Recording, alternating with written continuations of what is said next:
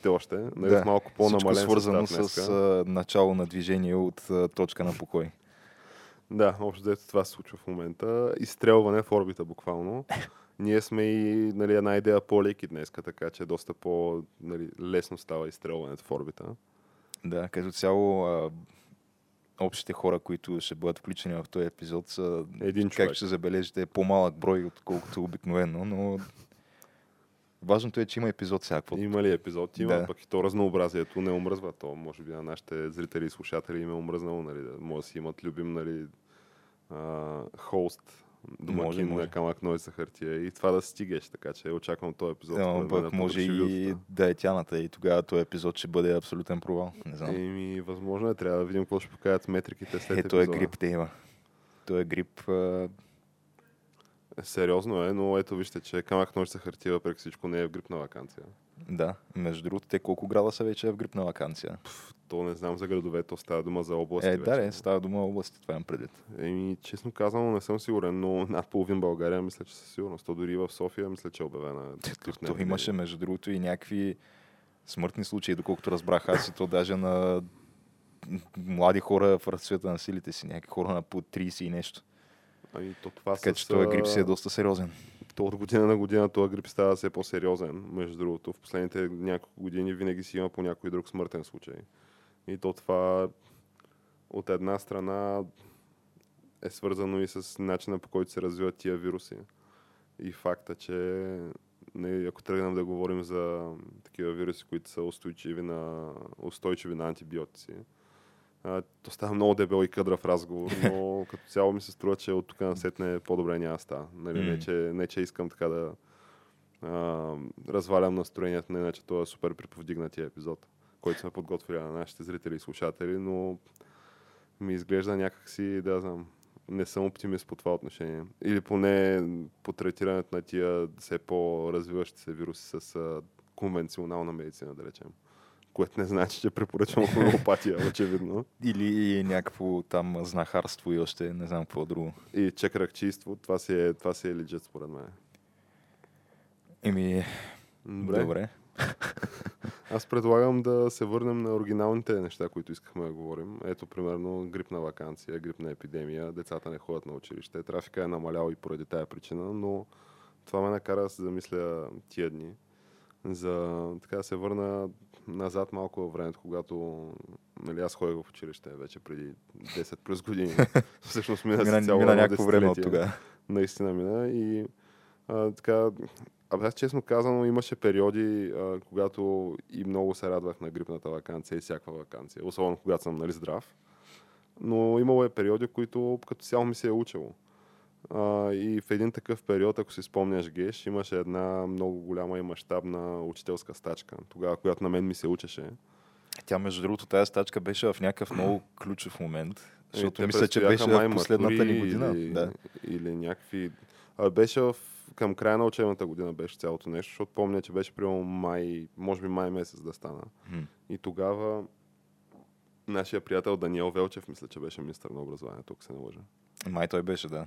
И който нали, Даниел остава... Въл... Вълчев беше всъщност той май. Вълчев ли да беше? Вълчев беше, да.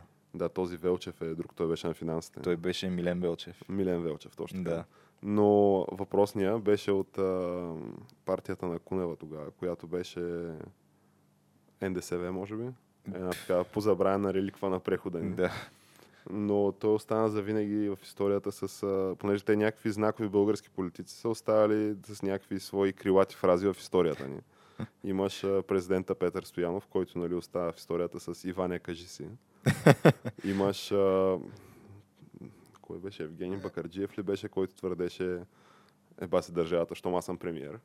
щом аз съм вице-премиер. И имаш и Даниел Вълков. Вълчев. А, Вълчев. Е, и естествено имаше и Жорж, нали?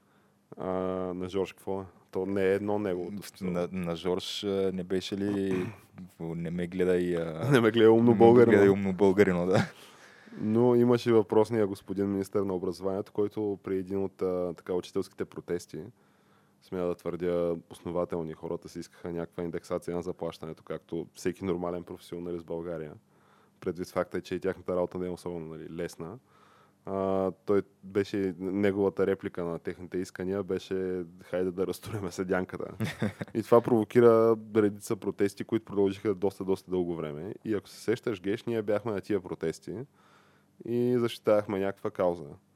И като цяло... То, аз си спомням, че бях на тия протести, ама точно каква кауза съм защитавал, сега едва дали мога да си спомня точно. Най-малкото, което е, ние нали, по него време сме били в някаква юношеска възраст. Много, много не мисля, че сме разбирали в детайли какво защитаваме, но на така привидно ниво, на повърхностно ниво, ниво анализа на събитията, ни е подсказвал, предполагам, че нали, сме в правото си да подкрепим учителското съсловие в този случай. Ми, мен, честно казано, тогава, да, покаше ми, обаче същевременно повече ме вълнуваше това, ще има ли учебна година или няма да има Да, и ще трябва ли аз да се готвя за матури и изпити или няма да трябва. Малко този момент на неизвестност ми беше малко тегав. Да. За сметка на това, говорейки за неизвестност, има една константна величина в живота ни и това е камък нож за хартия, подкаст за култура, нови времена и още нещо. И в случая така, ние започнахме с едно връщане назад към спомените, което ние може и да го продължим ден, но всички си спомняме какво стана тогава. Не помня някой да ми е навирал някакви камери в лицето и а, да ме е сочил нали, с пръст за някаква неадекватна моя реакция а, при положение, че аз съм бил на примерно 16-17 години. Нали, някакъв а, така, сме да твърдя, те първо оформяш се като личност човек и те първо оформяш своите възгледи, мирогледи и възприятия. Е, да, ма ти не си бил с а, някаква такава изключително провокативна шапка на главата, която наистина тази шапка поражда у хората едни такива Смесени чувства, емоции. които ги връщат. Сега ние се върнахме някакви 10 години назад, ама ня- има някакви хора, които като видят тая червена шапка, се връщат а, не 10, ами по-скоро някакви десетки, стотици години назад, до времена на бели качулки и така нататък.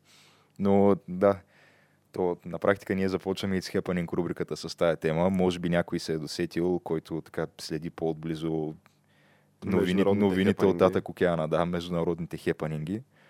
Но имаше един такъв а, хепанинг тази седмица, или то дали беше тази? Сега То си беше направо хепанинг ще. Та, да, в общи линии някакво а, училище, което аз му написах името, за да не го забравя. Ковингтън Хай, което то е от този тип училища, които сега у нас не са толкова популярни, но в САЩ те се държат на християнските традиции и при тях има доста повече такива, особено в определени щати. То е католическо училище. Да, то е католическо училище, а, където нали, момчетата учат отделно от момичетата. И това са група от момчета, които са били на посещение в Вашингтон. Мисля, че те бяха на... А, не знам дали конкретно са отишли с тази цел, може би, понеже във Вашингтон имаше миналата седмица а, та, събитие, което се провежда всяка година, марша в подкрепа на живота, т.е. против абортите. Да, pro-life марш. Да, което е и една, бих казал, Сериозна до, доста сериозна кауза да, християнска кауза като цяло. Та тези ученици нали, са отишли там с а, своите учители или там надзиратели и така нататък на, на това събитие. И в последствие са имали някакво време, в което там за един-два часа да пообиколят из Вашингтон, все пак да разгледат някакви забележителности. И в това време се случва, а, мисля, че е точно пред мемориала на Линкълн, а, въпросната ситуация, нали, която става, тя, то не е само общо национална, ами и въобще световна новина. Световна новина, при която всякакви авторитетни медии такива гърмят с гръмки заглавия. Ето вижте, ето вижте кой е и се много смели твърдения се сипят. Да, а то фактически това, което се случва, а, тези ученици са там, те естествено са нали, вярващи християни всичките и както знаем, той президента Тръмп се ползваше с доста голяма подкрепа в тези среди, въобще религиозните хора в САЩ. И още, и още, да. И Те още, и още, основен да. стълб в коалицията му там. което, честно казано, не е изненадващо за никой, който поне малко следи изказванията на едните и на другите. Но съответно тези ученици са били с а, така популярните червени шапки, на които пише Make America Great Again, които станаха известни по време на кампанията на Тръмп. Да, това е официалния мърчандайз на политическата кампания на Тръмп. Да, и тук... Те станаха, може би, малко или много някакъв културен символ, нали? тъй като хора, които дори нямат право да гласуват, нали, не са господаватели и американски граждани, си си купуват нали, и си носят такива шапки. Това не е... То си стана малко или много някакъв Те, те според мен, ако се изкара някаква статистика, колко такива шапки са продадени в eBay и Amazon, са някакви огромни цифри. ами Може то би дори международните продажби далече надвишават тия в САЩ. Много е, много е възможно това, да. Аз познавам нали, хора, които са си купили такива шапки. Нали? Не са точно от а, уебсайта на Тръмп, понеже той не доставя извън САЩ, знаеш, че то там всичко е Made in America за Our Great People и Е, така е, нататък. естествено, то Америка First. Америка First, да, просто Но- no International Delivery. Да, въпросът е, че тези ученици са били там, носили са въпросните шапки и до тук, нали, свършва частта от историята, върху която има съгласие, нали, и всички са на едно мнение, да, това се случи. И от тук нататък започва разминаването в двете версии. Но всъщност провокацията, ти пропускаш нали, момента, който провокира цялата новина и целият хепанинг, това е една снимка, нали, която е, то на практика е някакъв момент от тази конфронтация, където Да, въпросните ученици се срещат с някакви протестъри, да ги наречем, нали, хора, които са на противоположно мнение от тяхното. И а, Ми, то на следващия ден мисля, че имало и се е провел и този женския марш, който също се провежда всяка година и а, така има всяка следваща година все по-ниска и по-ниска посещаемост, нали, по обясними причини. Но да, сблъскали се с някакви други протестиращи.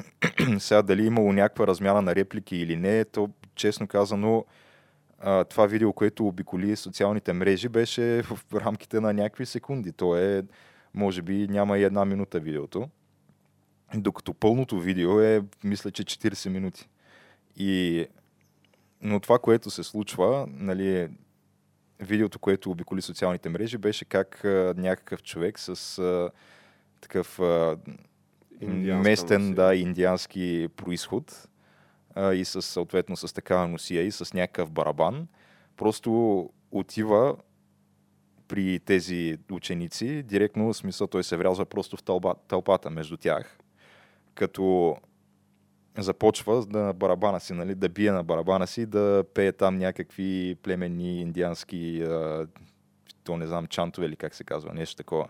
и някакви напеви там, да. Да. Като той буквално в лицето на едното от момчетата такъв си бие барабана и го гледа в очите, докато от това момче, той говорим за някакво момче на възраст а, 15, 16, 17, не повече, което просто седи и го гледа с усмивка на лицето. И сега вече Защо? Как има наглостта Да. този човек да се усмихва? Той не знае ли, че е откраднал земята на този човек, който в момента... А просто само е формата на протест срещу, това огромна, срещу тази огромна историческа несправедливост, за която този човек с червената шапка м, в момента а, е виновен. Нищо, че той не може, нали, от гледна точка на закона в САЩ да кара автомобил или да гласува дори, но той е виновен с това, че съществува на практика. Понеже аз, доколкото разбрах, нали, някакси всъщност усмивката на въпросния човек е препъни камъка в цялата история, нещо, което предизвиква световна истерия. Да, защото ти на практика вече излиза, че ако си бял хетеросексуален мъж, християнин, освен, че нямаш право на глас, явно вече нямаш право и на мимики. В смисъл, аз така го разбирам, Но... Тоест, трябва с някакво абсолютно NPC, така. А, Да, просто трябва да... Ти нямаш право да се усмихваш, всъщност ти нямаш право да изпитваш изобщо позитивни емоции. Ти трябва да бъдеш приведен, нали? И просто да слушаш, когато хората, които са жертва на твоята бяла привилегия, говорят. По-непривилегированите от теб. Да. А въпросът е, че а, това не е пълната история дори, защото те, медиите естествено тръбят а, изцяло с това там 30-40 секундно видео и го описват, обрисуват с какви ли не епитети и така нататък. Но реално 40-минутното пълно видео показва, че всъщност това, което се твърди, е именно, че групата ученици е провокирала този човек и протестиращите от обратната страна, а, няма никаква истина в това нещо. Те са буквално са си там, не пречат, защото той този конкретния там индианец твърди, че той искал да отиде до мемориала, нали, паметника на Линкълн и те са му запречили пътя, оградили са го и едва ли не там Само ли не му фърдат един бой, да. А то всъщност няма нищо а той такова. всъщност човек е такъв ветеран от войната в Виетнам и нали, как може такова отношение? Да, той е ветеран от вой- войната в Виетнам, Или обаче така бива представен. в общи линии, не, той наистина мисля, че е бил в... Той е бил в а, тия, как се казват, военноморските им сили на САЩ. Обаче Да. никога не е бил деплойван в Виетнам. Никога не е ходил Просто там. е бил, да, бил е Бил е в... а, военнослужащ, да. военнослужащ в този период. Но то се оказва, че и този човек има някаква доста богата история на лъжи и открити такива симулиране на, на някакъв вид потичничество срещу него. И то това не му е първия път, когато се случва. Той, то се вижда и на това видео 40-минутното, че на практика те нито му запречват пътя, нито изобщо го отразяват по какъвто и да е начин. Той умишлено се навира в центъра на тълпата. Изобщо не му е целта да ходи до паметника, както твърди той. Ами се врязва там и умишлено си търси провокацията. Естествено, той не получава никаква провокация. Той това, което е, те просто седят, гледат го и се усмихват. И това е. Те даже, ни, да, даже дума не обелват срещу него. За 40 като- минути не обелва дума. Еми, е, то самата конфронтация с него не е 40 минути, то е няколко минути там, но в тези 40 минути се вижда, че и доста голяма част от другите твърдения, които се правят, също са лъжи, като че тези ученици са скандирали нали, Build the Wall, което също е лъжа. Никъде в нито един момент не го скандират това нещо. Просто са си там и си обикалят. Нали? Това е цялата история. Но вижда се как в общи линии на американските медии, говорим американските леви медии, защото те най-популярните, всичките са такива. То това е някакво правило от не знам колко години насам в САЩ, но не може да имаш абсолютно никаква вяра. Ами аз предлагам а, с този извод, с който аз честно казвам съм съгласен. Аз последните, особено понеже аз допреди президентската кампания 2016, по-скоро нали, смятах, че това са едни така, да ги наречем балансирани авторитетни медии, на които може да им се има доверие. Особено предвид факта, че то ние в България, според мен, и на малкото сме доволни. По обективни причини, нашите медии в индекса на свободата на медиите световен план са заедно с а, някакви медии от африкански държави, където се водят едва ли не някакви граждански Да. войни е страшно положението. А, и останах доста неприятно изненадан от това разкритие, нали, което не очаквах, че чак до толкова сериозна степен са, се манипулира информацията, така, защото да бъде удобна за една конкретна идеология и, и наратив, нали, както те обичат. Да, наричат, или да се влияе просто на общественото мнение по конкретен начин. Но въпросът е, че хубаво, нали, ти опитваш се да го направиш това нещо, разкриват те, че си наистина заслужаваш всичките епитети, които са ти били приписвани като нали, фалшиви новини, враг на народа и така нататък, защото то, честно казано, кол- колкото и крайни да звучат дейност, тия да. неща, когато видиш един е такъв пример, вече не звучат чак толкова крайни.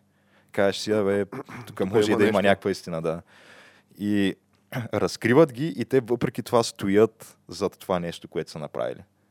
Никой Ами- не излезе и не каза, да, тук сгрешихме, не представихме пълната информация или а, да, тук умишлено се опитахме да подведем. Аре, дори да не кажеш умишлено, ами да си признаеш просто грешка.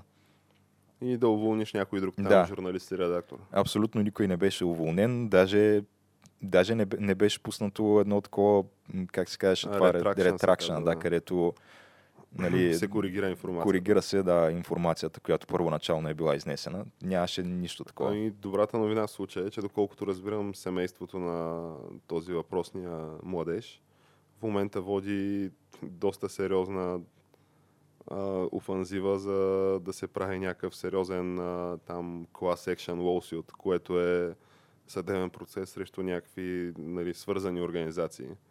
Еми, А, те ще го направят. Въпросът е, че то семейството на този младеж и самия той обаче за сметка на това са получили вече някакви хиляди заплахи за живота си и така нататък в рамките на тези няколко дни след случката.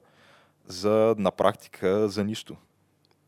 В смисъл за някакво абсолютно невинно посещение на Вашингтон, което по никакъв начин не е нито е провокирало, нито е някакво злодеяние, просто имаш наглостта да си бял християнин и да носиш червена шапка на Тръмп. Това е всичко, с което си виновен в случая. Ами, храна за размисъл. Аз мисля, че то това рано или късно нали, ще доведе до, до някакви негативни последствия и ескалации и развития, така че да поживеем и да видим. Ако искаш, говорейки за ескалация и развитие, да останем в а, нали, оттатък океана, където бяхме и до сега и да поговорим за развиваща се драма с... А, аз вече дори не знам какво е смисъл. Това по а, руската линия ли е, където видиш ли Тръмп е пионка на руснаците или по по някакви разследвания, е, негови на финансови транзакции и намерения да се строят хотели в Русия или... Не, то по-скоро е май за... Мисля, че за комуникацията му с Wikileaks. Ага, за комуникацията му с Wikileaks, която реално комуникация, той Роджер Стоун беше задържан от ФБР. Да. При един много така зрелищен арест в ранните часове на деня. Те така се правят тия работи. На който, на който арест, между другото, съвсем случайно присъстваха CNN, CNN с го си. това да. да, нали, този арест. Доста интересно би го нарекал. А, говорейки нали, за някакъв колюжен и за там какво ще се сетиш. Но а, твърдението е, че Роджер Стоун е имал нерегламентирана комуникация с Wikileaks и това се е използвало, за да повлияе на американските избори. Ама, Това ли е твърдението? ами то, честно казано, в цялото това разследване на Робърт Мълър, което то вече трае над две години, Около две години, да. да, ти вече не знаеш точно какво се разследва и какво се твърди, защото те толкова много пъти се смени посоката на това нещо. Първо беше, нали, разследват се връзки на кампанията на Тръмп с руснаците и заговор за манипулиране на изборите и за а, а, очерняне на репутацията на Хилари Клинтън. То ако изобщо някаква репутация е имала за очерняне. Това е Но- някакъв спорен въпрос. Да. Съответно, не можаха да намерят нищо в тая връзка. Почнаха да търсят някакви други неща. Сега тук дали Тръмп като е уволнил Джеймс Колми, всъщност той не е възпрепятствал разследването. Та почнаха за това. Не намериха и за това нищо. Почнаха сега тук Доналд Тръмп Джуниор се бил срещнал с някаква руска адвокатка в Тръмп Тауър. Откъде на къде да. се срещаме. Откъде на къде ще се среща, някакви те такива нещата. И в крайна сметка Роджер Стоун твърдял в някакъв лайвстрим на Infowars, че той имал контакт с Джулиан Асанж и Джулиан Асанж му бил давал предварително някакви информации, нали, които ще публично да обяви. Да, ама въпросът е, че той Роджер Стоун не е бил част от кампанията на Тръмп. Той е просто форма, да. нещо като съветник, но официални връзки с кампанията на Тръмп няма. Та, това, за което евентуално може по някакъв начин да се търси сметка на, на кампанията на Тръмп е, че а, има някакви уж а, разговори там, а, по-скоро имейли, които са намерени нещо такова при, при ареста му, в които а, Роджер Стоун си говори с, а, примерно, човек Хикс. И човекът Хикс а, се спекулира всъщност, че е Стив Банан, който вече е част от кампанията на Тръмп, ама до момента нищо не е доказано в, а, в тая посока. Нали? Става дума, че направиха някакъв такъв а, публичен арест. CNN естествено бяха там с камерите, говорейки за заговори. А, предстои да видим какво ще се случи, но честно казано аз не мисля, че има че кой знае какво може да се случи. То това не е първият такъв арест, който е направен от това разследване. Макар, че от това разследване, сега аз не искам честно казано да вземам някаква страна за или против Роджер Стоун. Той си е малко първото, това е някакъв изпечен апарат, че който е в Вашингтон от сигурно 30 години. Аз мисля, че той е бил в, а, още в кампанията на Никсън преди горе-долу 30 години. Да, той всъщност има татуировка на Никсън на гърба си. Да, в смисъл някакви такива неща, нали? Съответно, то няма как да си във Вашингтон 30 години, да си там зад колисите, нали, както той, макар че е доста по нали, публично напоследък и да ти е чиста работа, нали? Трудно.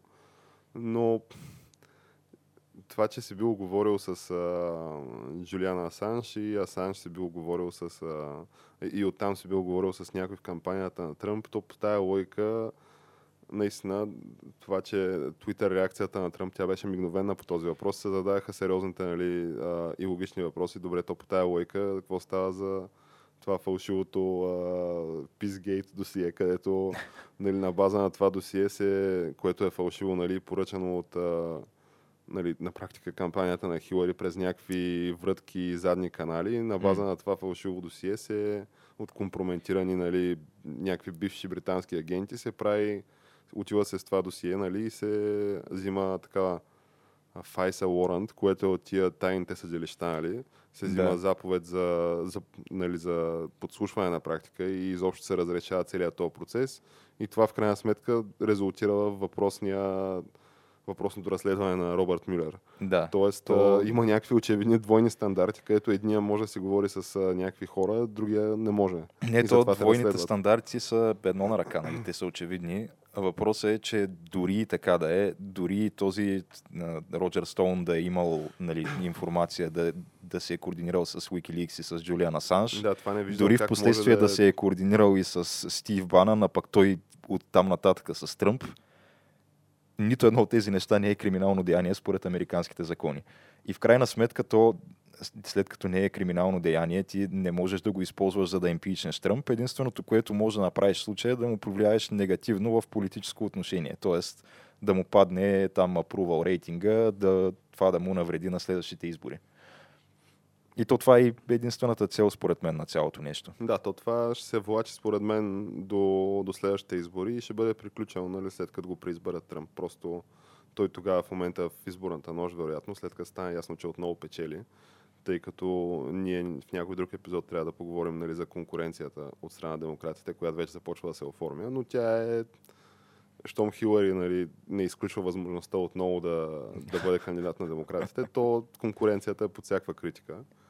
А, вероятно, след като бъде преизбран, просто ще го разтури цялото това нещо с един указ и, и това остава в историята, защото то няма да доведе въпросът до е, че той резултати. като в качеството си на, на президент има пълното право във всеки един момент да го прекрати това разследване и той до момента не го е направил. Просто защото, защото той на практика знае, че а, де-факто ако прекрати това разследване, това може повече да му повлияе, отколкото каквото и да е, което разследването ще открие евентуално. Плюс, освен да прекрати Което това за да- да, за да може си- и да се самопомилва. Да, Така че въпросът е, че за да си толкова а, убеден в това, най-вероятно няма нищо. най-вероятно трябва да си знаеш, че няма какво да открият, защото няма нищо. Ами, храна за размисъл, говорейки за места, където няма нищо, като въпросното нали, разследване, което с всяка изминал, изминала седмица, месец и година, нали, все повече доказва, че е някакво харчене на пари на данъкоплатците. А, може да поговорим и за неща, където очевидно има нещо, като например Абе, интересните събития, които се случват в Венецуела. Тя там ситуацията от ден на ден ескалира се повече и повече. Като след като председателя на парламента на Венецуела, който се казваше, как се казваше? Човек нещо с Г беше Гаудо, Гуидо, Гаядо, Гуидо, Гаудо, нещо е такова. Да, някакво е такова. Човека просто се само, самопровъзгласи за нали, изпълняваш длъжността президент, което може би в Венецуелската конституция да има такава вратка, макар че съмняваме се. Той има дори не случайно. Първото нещо, което направи, беше да увеличи състава на Конституционния съд от там 10 на примерно 100 човека. Нали? Като останалите 90 са абсолютно негови хора, че да си вържа гащите за точно и такива вратки. Но факт е, че а, въпросния, въпросния господин се провъзгласи за изпълняващ длъжността президент и САЩ застанаха на негова страна, а, Европа застава на негова страна. И Освен това, Бразилия, Аржентина, Чили и не знам още колко Кажи южноамерикански страни. южноамерикански страни без Боливия, да речем, застават на негова страна. И, А, Мексико мисля, че не застават на и, негова и, страна. Мексико, да. Мексико са хората, които са си с Мадуро, заедно с Боливия и Русия, да речем, и предполагам Северна Корея и Китай. А, и абе, струва ми се, че там се готвят някакви много скорошни такива събития, които да станат, тъй като информация от, а, от няколко дни, мисля, че от, тя днес става публична, но е на няколко дни.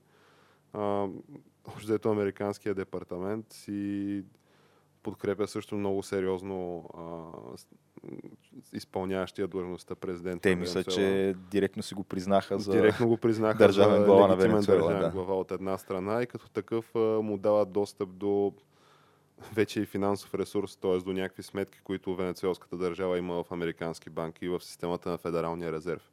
Като призовават и всякакви други нали, партньорски страни на САЩ, което е 80 плюс процента от населението на света, нали, държавите света да направят също.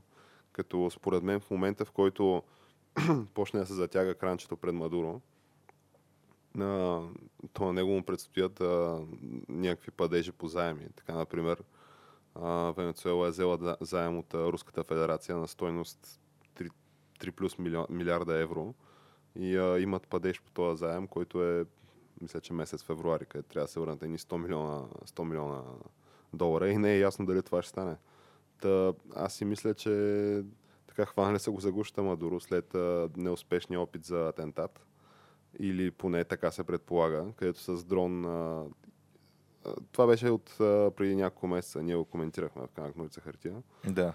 А, Мисля, имаме да. и а, така, някакъв а, опит за протести и за нали, хора от, а, от армията, които призовават да бъде свален.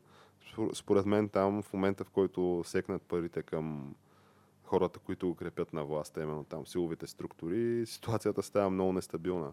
И не случайно информация от последните минути е а, някакъв а, полет от а, Русия, излетял към а, Каракас, Каракас, да. т.е. от Москва към Каракас, където това е с 500 местен самолет, който излита абсолютно празен с два екипажа. Като се предполага, че двата екипажа са така, защото да може да кацне и веднага след това да излети наобратно. А, като вече нали, се спекулира кой може да бъде изтеглен нали, оттам, но а, е- един, една, единия вариант е разни наемници, които а, Русия отрича да има нали, свои наемнически сили там, но а, знае се и се твърди, че нали, много сериозни техни наемнически групировки са едва ли не личната охрана на, на Мадуро в този момент. Техният вариант е тези хора да бъдат изтеглени. А, плюс някакви руски дипломати, каквито има в момента там. Другия вариант е, нали, може би... 500 местен самолет за 500 дипломатите им, самолет, които да. са дали имат а, 10 човека, не знам. И другия вариант е някакви хора на Мадуро и антуража му и може би самия той, тъй като там ситуацията изглежда като да е аха, аха да се случи нещо нали, необратимо Ми, за ти- самия него. Не знам дали видя кадрите, какво представляват улиците на Каракас в момента. Аз толкова хора на едно място на протест не съм виждал никога. То това са може би някакви половин милион души. Буквално събрани на там някаква централна улица в Каракас. Да, и те в момента знаят, според мен, че каквото информационно затъмнение да има там, според мен лидера на опозицията, нали, изпълняващия длъжността президент, си е жив и здрав и все пак има някаква трибуна. Нали. Той е председател на Народното събрание, така че не може да няма някаква директна връзка с широките народни маси и да им казва, нали, че на практика САЩ са с него и целият свят е с него и че едва ли не така да ги призовава за някакви по-настоятелни действия по свалянето на този, както той го нарича, престъпно нелегитимен режим. Така че, според мен, всеки един момент там ситуацията е взривоопасна и нищо чудно Москва да си го приберат Мадуро там и да си го сложат под него, под тяхна си защита. Аз не бих изключил такъв вариант, не бих се изненадал. Което е малко странно, защото те, нали, и самите руснаци предупредиха а, САЩ, че не може да има каквато идея намеса. Говорим а, военна намеса на САЩ в този конфликт, който е в а, То граждански не е конфликт. Нали? нужно да бъде директна военна намеса. А, да, то може да е То официално и в Украина няма директна военна намеса. Да, става дума, че руснаците излизат с това нещо. Все пак не беше толкова отдавна. Спомняме си още как, как действаха те в Украина. И то под, а, бих казал, доста сходна мотивация. Те просто твърдяха, че а, там политическата ситуация е извън контрол, ние трябва да направим нещо. И Да, влязаха и... и- го направиха. И сега изведнъж обаче станаха големи моралисти, как нали, не трябва да се бъркаш в делата на друга държава. Нали. Е, Но- Но... според мен, ако се разровиме нали, в ефир в а, фейсбук профила на, как се казваше, тази руската говорителка на външното им министерство, те имат една много-много колоритна Захова или нещо такова. А, тя е една, която, ако си чувал, нали, Венци Стефанов, той има много така точни и крилати фрази от време на време. За определението 100 дихоната пота. А, тя тотално според мен надхвърля, може би, 100 дихоната пота. Аз съм сигурен, че в а, фейсбук постовете и нали, от последните дни часове има огромни тиради, където в а, детайли се нали, прави разликата между това, което е станало в Украина и това, което в момента лошите американци творят в а, Венецуела. И как Мадуро си е абсолютно бял от всякъде абсолютно чист и не ползва някакви хардкор комунистически репресивни нали, То- апарати и методи за В крайна сметка, контрол. нали, че руснаците го твърдят, това не е изненада за никого. Но по-голямата изненада според мен е, че може би а, голяма част, ако не и абсолютно всички от а, най-нашумелите демократи в САЩ в момента са на същата позиция. те са Визираш хора като Бърни Сандърс. Визирам хора като нали, от една страна имаш тези, които са утвърдените мастодонти демократи, като Бърни Сандърс, Елизабет Уорън и а, кой, а, айде да кажем и този там Бето Орурк. От друга страна имаш и новите лица на партията, като AOC Александрия Оказио Кортес, 29 годишната барманка от Бронкс която по някаква причина и се дава всяка една възможност и всяка една трибуна да си изказва, нали, супер, бих казал, авторитетните мнения по какви ли не въпроси. Като, например, че света ще свърши след 12 години.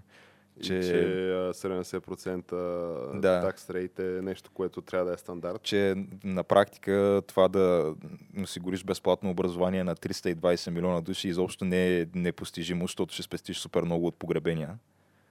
Това също е нейна мисъл, бих казал как доста гениална. спестиш от погребения? Еми, просто хората няма да умират толкова много и спестиш много пари от това разходи по погребения. Прави смисъл, ако така го погледнем на нали, да. този въпрос. Но... Но те тия всичките хора са разни хора, които допреди няколко години даваха Венецуела за пример за успешно работещ зрял социализъм. Така че, да, и най-якото е, че нали, говорейки за а, двоен стандарт от страна на медиите. Не знам, аз до момента не съм чул нито една медия в САЩ, която редовно дава трибуна на всичките тези хора да пропагандират социалистическите си идеи, защото те се, те се наричат самите те а, демократски социалисти. Каквото и да означава това. Да, и на практика те искат да градят социализъм в САЩ, те не го пазят в тайна. И всичките тези хора са давали допреди, както каза, няколко години, може би там 10 на 15. Помним разни холивудски актьори, които ходиха и се прегръщаха с Мадуро. И казваха, с, ето Чавес, как... С Чавес. А, да, с Чавес, всъщност. И казваха, ето, това е, това е бъдещето, вижте той как използва тук петрола, за да а, въобще да, да се справи с бедността в държавата даваха го за пример. И сега никой не им търси сметка за това. И не, просто не, някак си тая тема изобщо не се повдига, когато тези хора излизат в момента, същите тези хора, и се опитват да ни пробутват най-актуалните си политически платформи, базирани на същото нещо. Е, не, не, то вече не е същото нещо. Вече, нали, това по-скоро вече е някакси заметено под килима, вкарано в миманса, вече се говори също нещо, но примера, който се дава, не е а, супер за развитие, зрял социализъм, едва ли не, ха-ха-ха, докосне комунизма, нали, Венецуела, ами скандинавските държави, защото видите ли, ето там си, е, там си работи, няма такива, нали, някакви Да, скандинавските държави, си... които имат по 5 милиона население и освен това самите те излизат да ти казват, а, кажете му на това да спре да говори глупости, ние не сме социалисти. Но и... да, нека, нека си ги дават за пример, докато има кой да им вярва.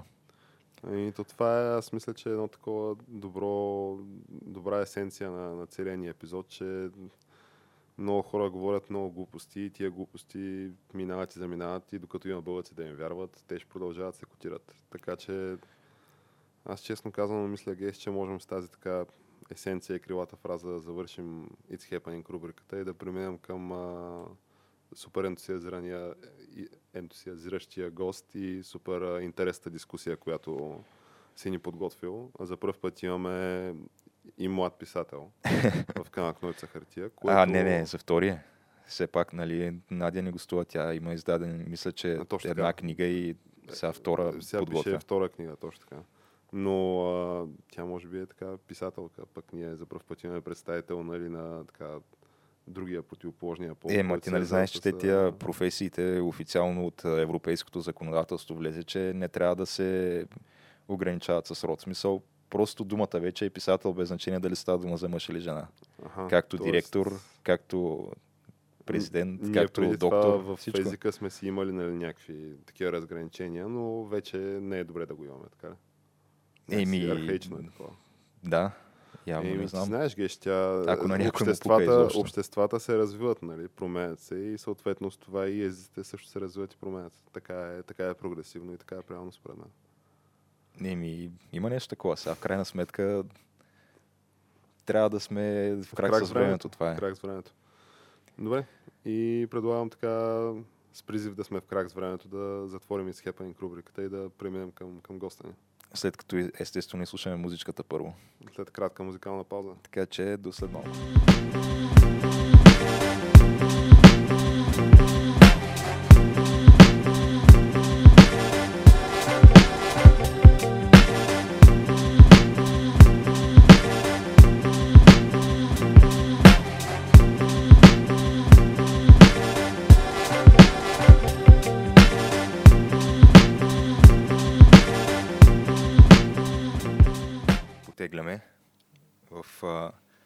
Най-новия епизод на Камък Ножица Хартия с най-новия гост на Камък Ножица Хартия, Павел Станишев, който е Здрасти, здравейте.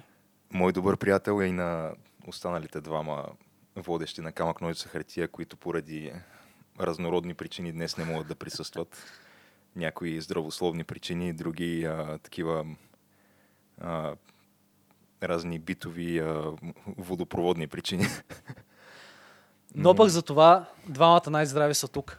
Двамата най-здрави са тук, да. И какво да кажем, значи ти предполагам си си наумил някакъв начин по който да се представиш или?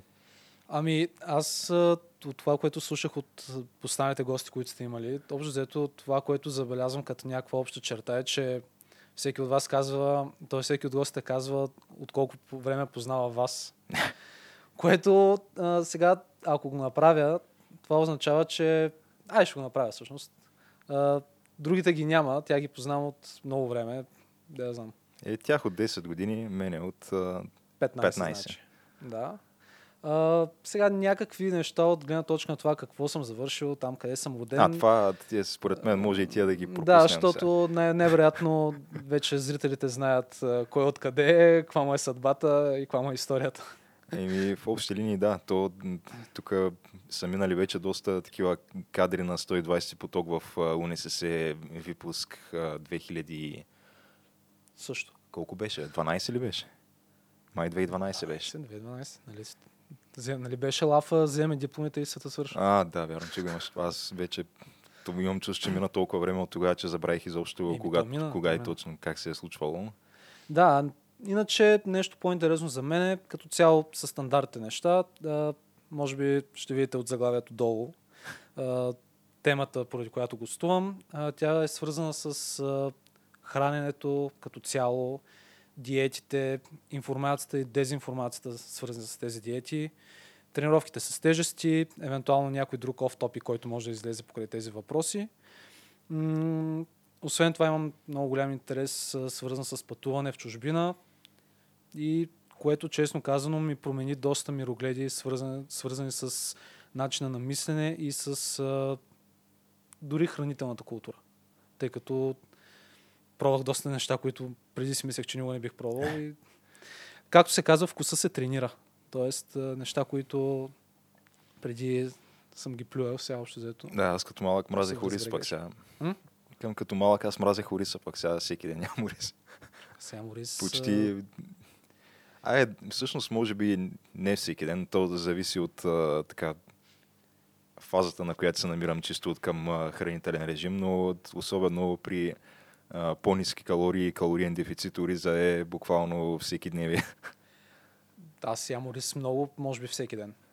Буквално, в смисъл. И, и го ям в абсолютно най-чистата му форма. Тоест, варя го без нищо. Без никакви подправки. Много малко сол и нищо друго. Абсолютно е, нищо. Някакво бульонче, нещо поне Не, не, това не, е. не знам, просто много обичам максимално сух. Колко може по-така сух да е, толкова ми е Макс, колко, колкото може по-сух и по-безвкусен, по-добре. Но така ми е много вкусно. Ама не, аз това, което правя, готвя си го с, да речем, с някакво свинско месо, да речем. И то като си пусне мазината, става много яко. Не трябва да слагаш допълнително мазина. Ама ти имаш предвид двете неща заедно. Не, Абе, заедно не, защото нещо не мога да ги направя заедно вкусно. Не знам, по-отделно ги правим, се получават по-добре. Та, така да е, и да се върнем пак на introduction а, Като цяло, през 2019, самото начало на 2019, първите дни ми хрумна идея просто да направя нещо ново. Тоест, 2019 да е някаква година, в която аз да създам нещо. И често казано, А чакай, тя самата идея ти е хрумнала в началото на 2019. Тоест, буквално а, 2-3 дни след това, след като празнувахме заедно годината. тоест буквално преди няма и един месец. Да, да, буквално И доста, бих казал, доста експедитивно си действал. Не, а, така, а, ти си мислиш така, защото преди седмица, може би, пуснах един пост в Фейсбук, в който сложих а, корицата на а, една книга, която в момента пиша. И понеже сложих надпис а, скоро, може би се подразбира, че книгата ще е готова съвсем скоро. А, тя подлежи на още доста така верифициране на информация, проверяване на научна литература, ам, стилистични грешки едитиране на текстове, граматично всичко, понеже книгата ще бъде на английски. Но малко така да, да стъпя отстрани от... А... Е, чакай, няма ли да излезе и на български така, за, за българския пазар поне? Ами... В два варианта. За момента да ти кажа, че казвам, не планирам. Тъй като в България съм забелязал една тенденция да се гледа м- и да се слуша какво казват само а, авторитетни, в кавички авторитетни хора. Mm. Тоест в България има няколко диетолози, които имат, а, незнайно поне за мен защо, много голяма слава. И това, което съм забелязал, е, че хората много им вярват. И аз като а, а, държа да отбележа всичко, което ще говорим днес, всички теми, двамата с Геша сме не специалисти. Тоест ние сме просто е... едни а, хора, които обичат това, което правят.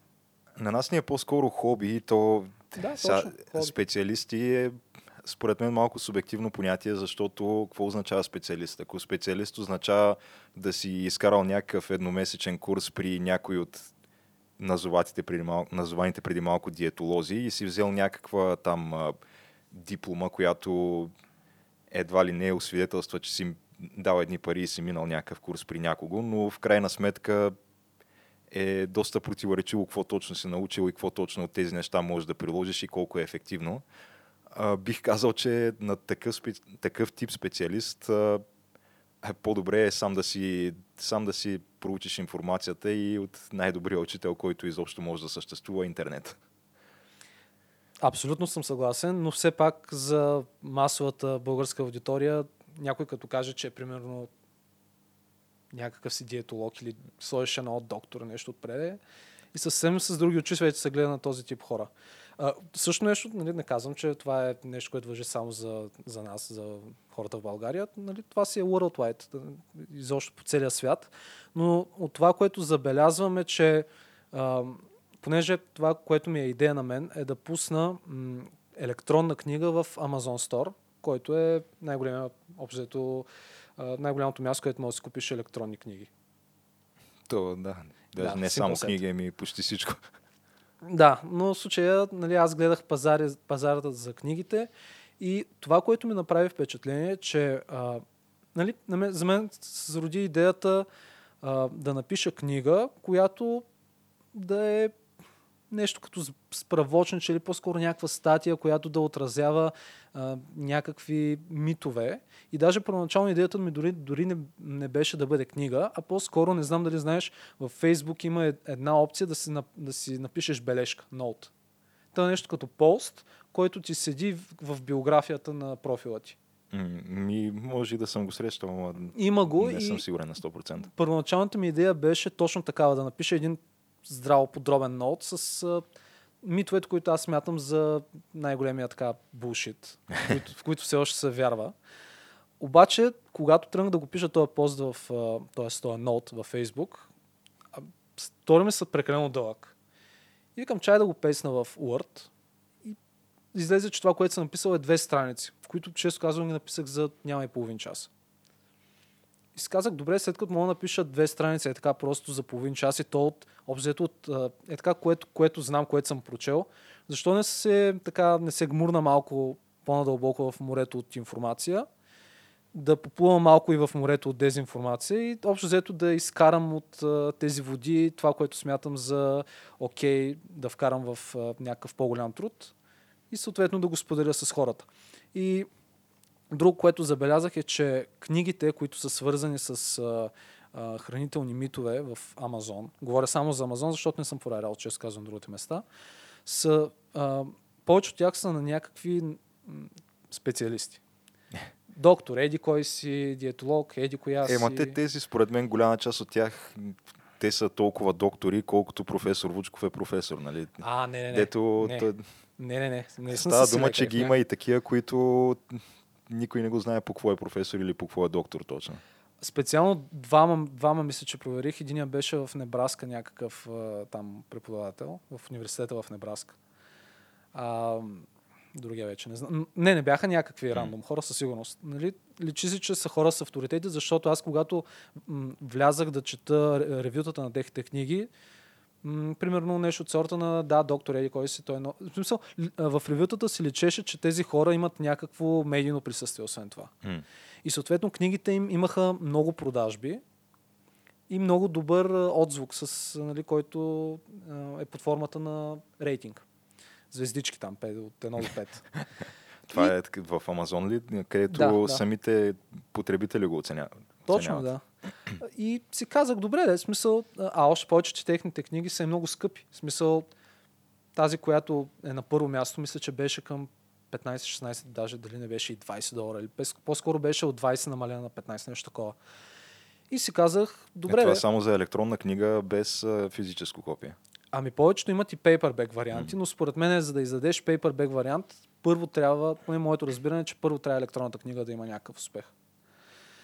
И точно това ми е идеята. Тоест, когато а, издам електронната книга, което очакваме се случи, сега да не казвам голяма дума, но до, до около месец и нещо, два, нали, това, което мисля от начало е да я пусна напълно безплатно в рамките на 4-5 дни, колкото да хората, които имат интерес наистина, истински, да, да си я купят. То няма да е купуване, защото е реално безплатно. М. И ако случайно книгата ми пожене някакъв сравнителен успех, вече ще, бъс, ще се замисля дали да я пусна в paperback вариант, но отново на английски. И ако и, и съм доволен нали, от а, отзвука, който получа на този труд, тогава вече помисля и за български вариант. А, аз поради тази причина, между другото, а, пиша в момента книгата изцяло на български. А, и след с- това сега я ще- превеждаш. Да, и, и ще те превеждам след това, тъй като отначало тръгнах на английски направо, обаче като ми тръгне мисълта много бързо и, за, и тръгна да пиша, и, нали, съответно няма как като не си native speaker да ти тече така гладко мисълта, както на майчиният език. И реших просто да го направя е така по мой си начин на български и после ще го превеждам на английски. Е, Често казвам, в лицето на приятелката ми имам така... Е, да, тя всъщност беше а, да, тя, хем, тя е завършила, завършила, конферентен да. превод и английска филология. Общо взето пък Да. е преподавала по разни школи, нали, доколкото аз съм запознат. Да, да, да, точно така. А, така че, нали, а, сме да твърдя, че около 85% от съдържанието вече е написано. А, много работа ще имам по а, референциите на книгата. Тъй като м, държа всичко да е направено по стандарти, а не мога просто да сложа някакви линкове отзад. В смисъл, референция, да да някакви числа и буквички М. трябва да напиша автора на, даден, на дадената статия, на дадения метаанализ, тъй като организации правят метаанализи, проучвания, а, разглеждат различни стъдита. Огромни са като мащаб. Кои са авторите, през коя година е направено. Ето това е, да, това е някакъв такъв стандартен формат за цитиране на научни трудове. Точно, да. Ама ти, между другото, знаеш, че Word може да го прави автоматично това. не, не Ти знам. имаш, а, можеш да си сложиш референсес, където ти си ги попълваш в буквално едни а, такива клетки, примерно. Имаш за име на труда, имаш автор, година и накрая просто цъкаш референсес и то ти само ти конструира целият списък с тия неща и ти го форматира М, и ти това го не го прави. знаех, ето. Да. Не, научих нещо ново тази вечер. Но то е по същия начин, както ти прави и съдържанието автоматично. Ага. Ами да, аз до момента съм използвал 50, точно 50 научни труда и доста време ще ми отнеме да ги трансформирам в, от едни линкове наистина в М. правилна референция и нали, цитати.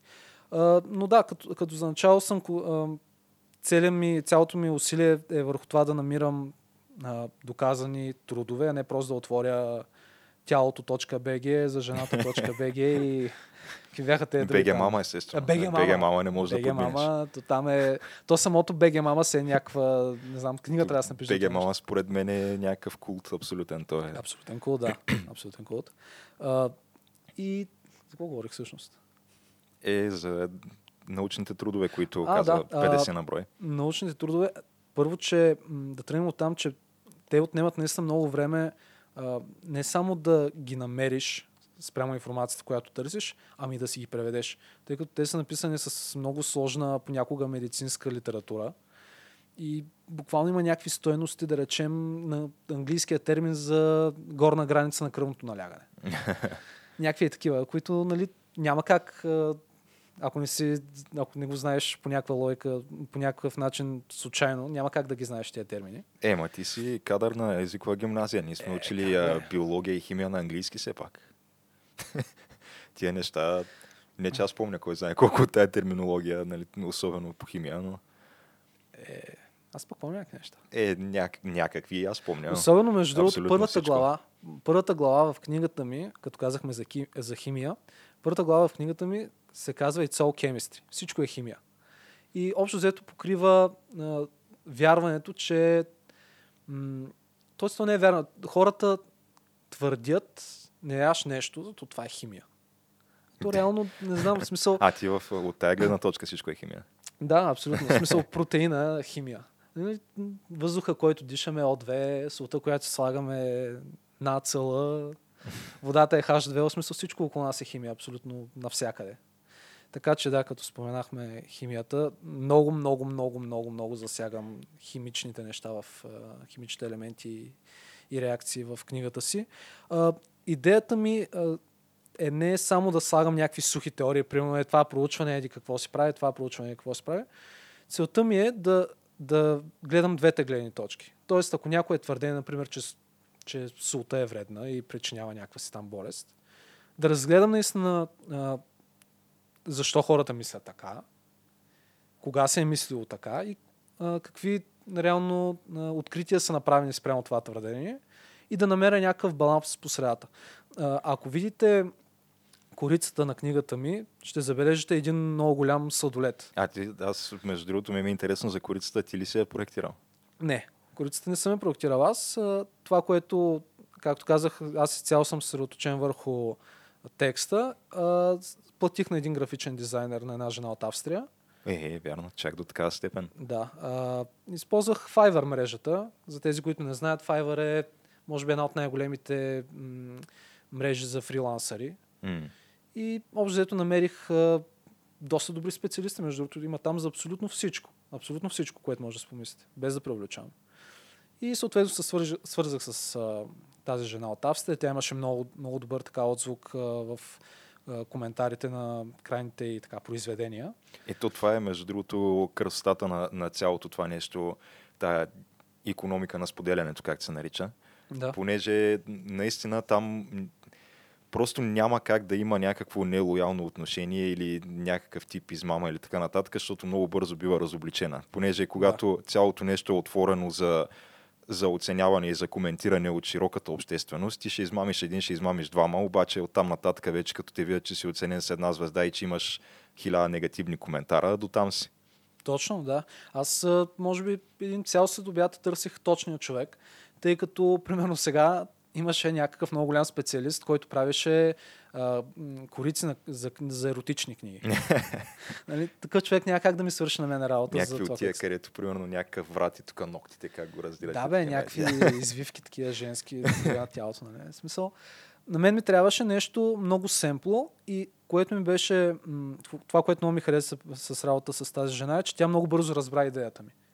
Това, което аз си казах е, а, искам корица, на която да има ръка, която държи високо някакъв голям сладолет. А това значи, че сладоледа е твоя идея. Да, а не цялата корица е моя идея. Аха. Фона, фо, шрифтовете, големината на шрифтовете. Просто исках да е много небрежно. Тоест, повечето книги, които мога да видиш на подобна тематика са, да речем, някаква ябълка, някакъв шивашки метър, Да. някакви зеленчуци. Аз исках да е нещо тотално различно. Тоест, не само да представя лошата храна в добра светлина, което е според мен напълно възможно, нали, в рамките на абсолютни, абс, абсолютни допустими а, стойности. А и исках а, да е нещо, което се откроява. Тоест, съвсем неглижирано, някакъв съдолет, дигната ръка, а, така наръчно написано Enjoy Food, между така, се казва, така ще се казва книгата, когато я издам. И на някакъв ярък фон, за да може наистина да се набие на очи. Нали? Това си basic маркетинг skills. Да. О, абсолютно. А, и а, това, което много ми хареса при работата с а, тази жена, с този графичен дизайнер, е, че тя а, ми предложи а, неограничени ревизии на, на кавара. Тоест, докато на мен не ми хареса, тя беше склонна да го едитва нон-стоп, нон-стоп. И в същото време тя от първия път ми схвана идеята.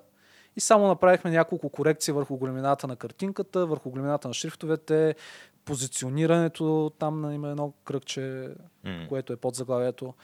И буквално То за... ние самата корица ще я покажем, защото аз нали, вече така с а, малко по а, напреднали а, умения в а, обработката на видео, отколкото в началото започнахме. Тук изкарвам вече едни надписи, има рето излезат картинки, това онова, видеа даже.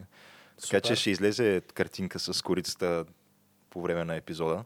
Ами, Зрителите Идеално, да. ще могат да я видят, естествено. Да, между другото, м, повечето хора биха си казали, не, какво пък толкова, не, някаква ръка, да знам, аз мога да направя това, ама според мен точно а, красотата в, в едно нещо се крои в а, простотата му. Тоест, а, ако искам, мога да го направя, не знам, в интифлюшки и всякакви такива неща. За мен е важно да е много просто, защото просто заглавието на книгата ми е такова. Нали, не, не е ангажиращо. И така, общо взето това е по книгата. Е, то защото от това, което разбирам аз, нали, той сладоледа не е избран на случайен принцип. Не, абсолютно. Ами по-скоро той е един от тези митове, които предполагам ти разглеждаш в книгата, е най-вероятно това, че има някакви храни, които са изконно лоши и които трябва да избягваме на всяка цена и просто ако ти искаш да живееш пълноценен живот, тия неща не трябва да ги ядеш никога, а пък тези други неща трябва от тях по много.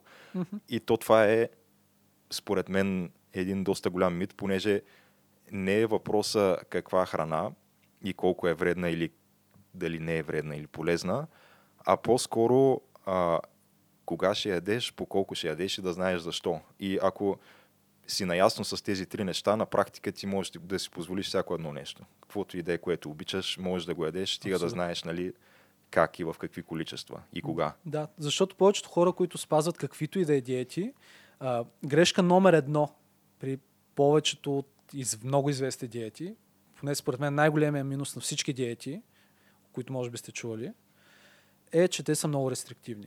Тоест, те ти казват, не яш цяла група от храни. Тоест, не само, например, не, да ядеш хляб, ами по това число се включват пици, паста, всякакви производни на хляба. Да. И нали, хляба е много калоричен, факт. Хляба е с много нисък микронутриентен профил, факт. Да, но това значи ли, че не трябва да го ядем? Значи ли, че ако примерно ти ядеш по 3000 калории на ден, не можеш да позволиш ни 200 калории да ти идват от хляб? Не е никакъв проблем, абсолютно. И колкото повече едно нещо те ограничава, толкова по-силно изпитание е това за волята ти, а волята е просто на човек един изчерпаем ресурс, с която рано или късно ти свършва. В смисъл, ако примерно ти днес кажеш, геш, тая година нямам повече шоколад. Нищо. Никакъв шоколад, нищо сладко. Не, даже не е шоколад. Нямам нищо сладко. защото- Абсолютно захар отрязваме и това е. Край. Значи, колкото и силна воля да имаш, до лятото, до август, до септември, ти дори не, цяло, и цяла година можеш да издържиш, в един момент обаче няма да успееш. В един момент се провалиш. Нали, при някои хора волята е много силна и може да ги отведе много напреде, обаче всяка временна диета има временен резултат. Ако искаш да имаш постоянни резултати и да си много по-свободен в мисленето си, трябва да промениш целия си лайфстайл, а не само да кажеш от днес съм еди клас диета и след два месеца ще мина на някаква друга. То въпросът специално с диетите е такъв, че има едно много погрешно схващане, което по някаква причина го вярват сигурно едно 80 плюс процента от хората. И то е, че те си представят по диета един списък, който ти пише закуска това, това, това, обяд това, това, това, вечеря това, това, това и всеки ден е това.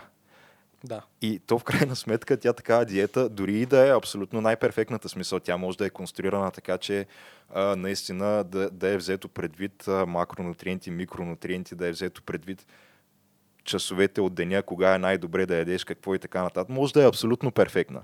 Въпросът е, че ти тая диета няма да ти свърши работа поради простата причина, че колко време точно ще успееш да я спазваш ти. Ако ядеш едно и също нещо всеки ден, колко време ще мине точно докато ти писне това и докато дори да са ти любимите неща на света, дори да е сладолет всеки ден. Ако ти всеки ден ядеш шоколадо сладолет, всеки обича шоколадо сладолет, ама на десетия ден ще писне. Абсолютно. И ще прекратиш диетата. И в крайна сметка резултата, който си търсил, няма да го постигнеш.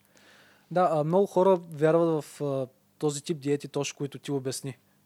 Сутрин три яйца седи какво си. След обед еди какво си. На обед еди какво си. Там вечеря еди кога се точно ли 9 часа. Пропуснеш ли край и всичко свършва, диета се разваля. а, тези диети са абсолютно аз не мога дори да нарека диети. Те са просто някакви такива шаблончета, които всеки може да съчини. И, са, а, и не спазват едно от най-важните условия за всяка една диета, а, а това условие е те да бъдат индивидуализирани. Няма как, някой, няма как ти да си платиш някакви пари на някой човек и той след два часа ти даде списък с някакви храни, поради проста причина, че ти тези храни може да не ги ядеш. Всички тези неща, които ти ги каза са верни. Да, то е ясно, че няма да можеш да си спазваш диетата дълго време. То, това въобще трябва да се коментира. Е, Обаче- то, според мен трябва да се коментира, защото супер много хора го правят това и супер много хора печелят пари от това. То си се случва. Да, но този тип диети не са толкова популярни, колкото са били преди. В момента диетите, които са най-популярни са примерно нисковалихидрат а, диета, поне защото живеем в догмата на нисковалихидратните храни, захарта е лоша и вредна. Между другото, започва много ударно в книгата си точно с темата за захарта. И пояснявам и в книгата, пояснявам и в подкаста.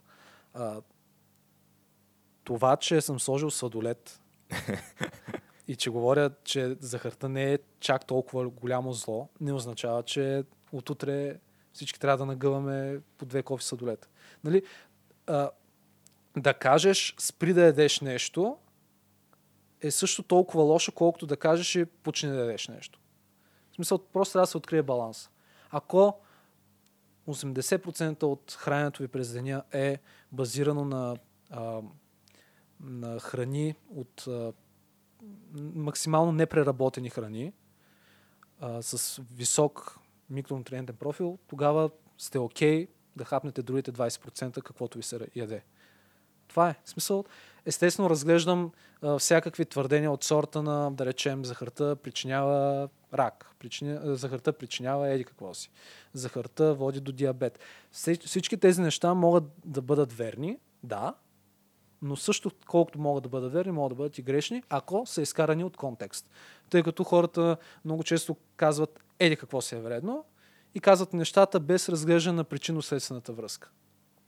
Примерно, ако някой човек, който е 120 кг, не яде сладолет, защото, не знам, в смисъл за него, той наистина не трябва да е сладолет, обаче причината му е просто, защото нещо там се случва, ами не човек.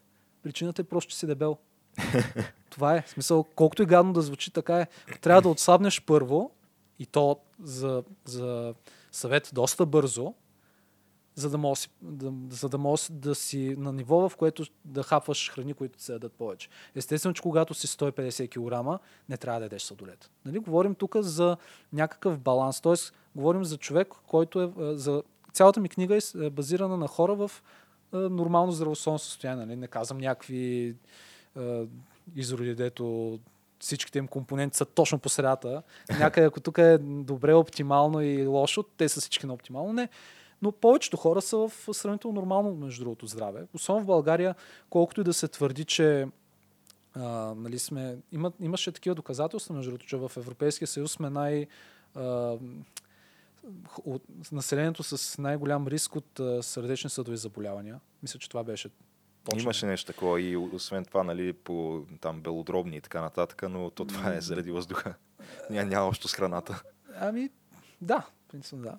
А, нали, не казвам, че българското население е много зле и изобщо не прави нищо като хората, но е факт пък, че наистина нямаме добра хранителна култура. Това, което аз направих преди няколко години, не помня коя година беше, сигурно преди 3-4 години да е било, направих един тест. Съчиних си един тест и го пуснах на, на някои мои познати в месенджер. Примерно на родителите ми, на, на всякакви познати, всякакви приятели, които мога да сетиш. И им казах, нали, може да направиш този тест. Примерно, теста беше първи въпрос, кое от изброените не е макронутриент. Е, Не. ти си почнал с неудобните въпроси още от началото. ами то точно това е. Смисъл, това според мен са неща, които трябва да се учат още в училище. Те, те се учат в училище, но сякаш не им се обръща толкова много внимание. А според мен е много важно. Тъй като ако в училище още ти се внедри а, идеята за това как да се храниш пълноценно, ти това хранене ще го правиш после от само себе си, няма се замисляш. И няма да е нужно цял живот да се на диети. Просто ще водиш един умерен начин на живот. Между другото, Геш, помниш ли, когато аз бях ученик, какво ми беше вярването свързано с храната? Ами, че в общи линии веднъж се живее и Точно. трябваше какво, какво ти се иска, нали, да си го гажаш. А въпросът е обаче, че и на теб не ти се отразяваше физически смисъл. То и на мен също е. Ние двамата бяхме по 60 кила в училище. Да, с разликата, че аз Ми- бях две глави нагоре и Да. бях като комар на диета. А, но да, това е едната крайност. Има две крайности в храненето, в, кои, в които може да изпадне човек. Не казвам, нали, че винаги си в едната от двете крайности. Едната крайност е точно това, което аз мислех, когато бях ученик. А, един живот живеем, майната му, ще ям каквото ми е вкусно и буквално менюто ми в, а, по време на тинейджърските години беше чипс, пържени картофи, там по всякакви формите на чипса и на картофите, а, дюнери, бургери, кюфтета, кебабчета. Е, е, това ми беше менюто. Не преувеличавам. Помниш времената, когато ядяхме кремвирш? Да, да. Това Има, е, това беше, защото просто нямаше голям избор, нали, около, Не, около избор винаги е имало. специално. И- и Винаги е имало избор, просто няма кой да ти каже как да се храниш правилно. Или, или ако някой ти го е казвал, ти просто тогава не, с- не Е, но освен това имахме и бръмбари в главата, нали? То това е Абсолютно, другото. да. Но менюто ми беше изцяло джънк. Ама абсолютно изцяло до там, че примерно когато родителите ми изготвят нещо, на мен то не ми беше вкусно. Просто защото моят вкус беше възпитан аз да харесвам гадна храна. После, това между другото продължи и след, след училище. До студентските ми години аз продължавах да си ям дюнерчета, бургерчета и така нататък. После в един момент, вече като привърших университета, като почнах нали, работа, тогава пък изпаднах в някаква друга крайност, често казвам. Тогава бях, нали, когато само научих за калориите, как калориите, calories in, calories out, закон за термодинамиката, как реално това, което приемаме, се отразява върху крайния резултат. Нали, и спрямо това, което изразходваме също. Когато научих за калориите, за приложенията, с които можеш да следиш калории, аз изпадам в другата крайност абсолютно всеки ден борях всичко до грам. В смисъл, ако примерно някаква ябълка ми излиза 267 грама, аз се записвам 267 грама. Е, Ако отида някъде на ресторант, хващам вилицата и така вдигам пържолката, която съм си е, поръчал и си тук сега, тук е ко- колебая се, тук е сега 150 ли е, 200 грама ли е, ще сложа средно 175. аз знаеш какво правих? Аз карах в ресторанта, който беше в старата сграда, където работех, понеже там а, нали, специално месото, пържоли и така нататък, те не се продаваха на грамаш, ами бяха на бройка. И съответно те не ти ги теглят на касата, като, както примерно салати или гарнитури.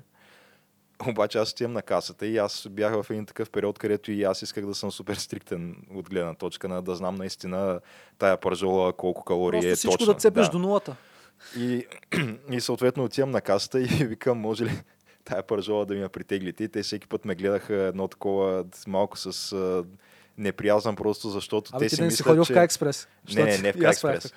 Но просто защото в техните очи а, едва ли не аз си искам да ми притеглят пържолата не за друго, ми просто да видя едва ли не дали, те ме, дали ме прецакват нещо, да. Дали примерно за някаква тук 100 грама пържола не ми искат 4 ля.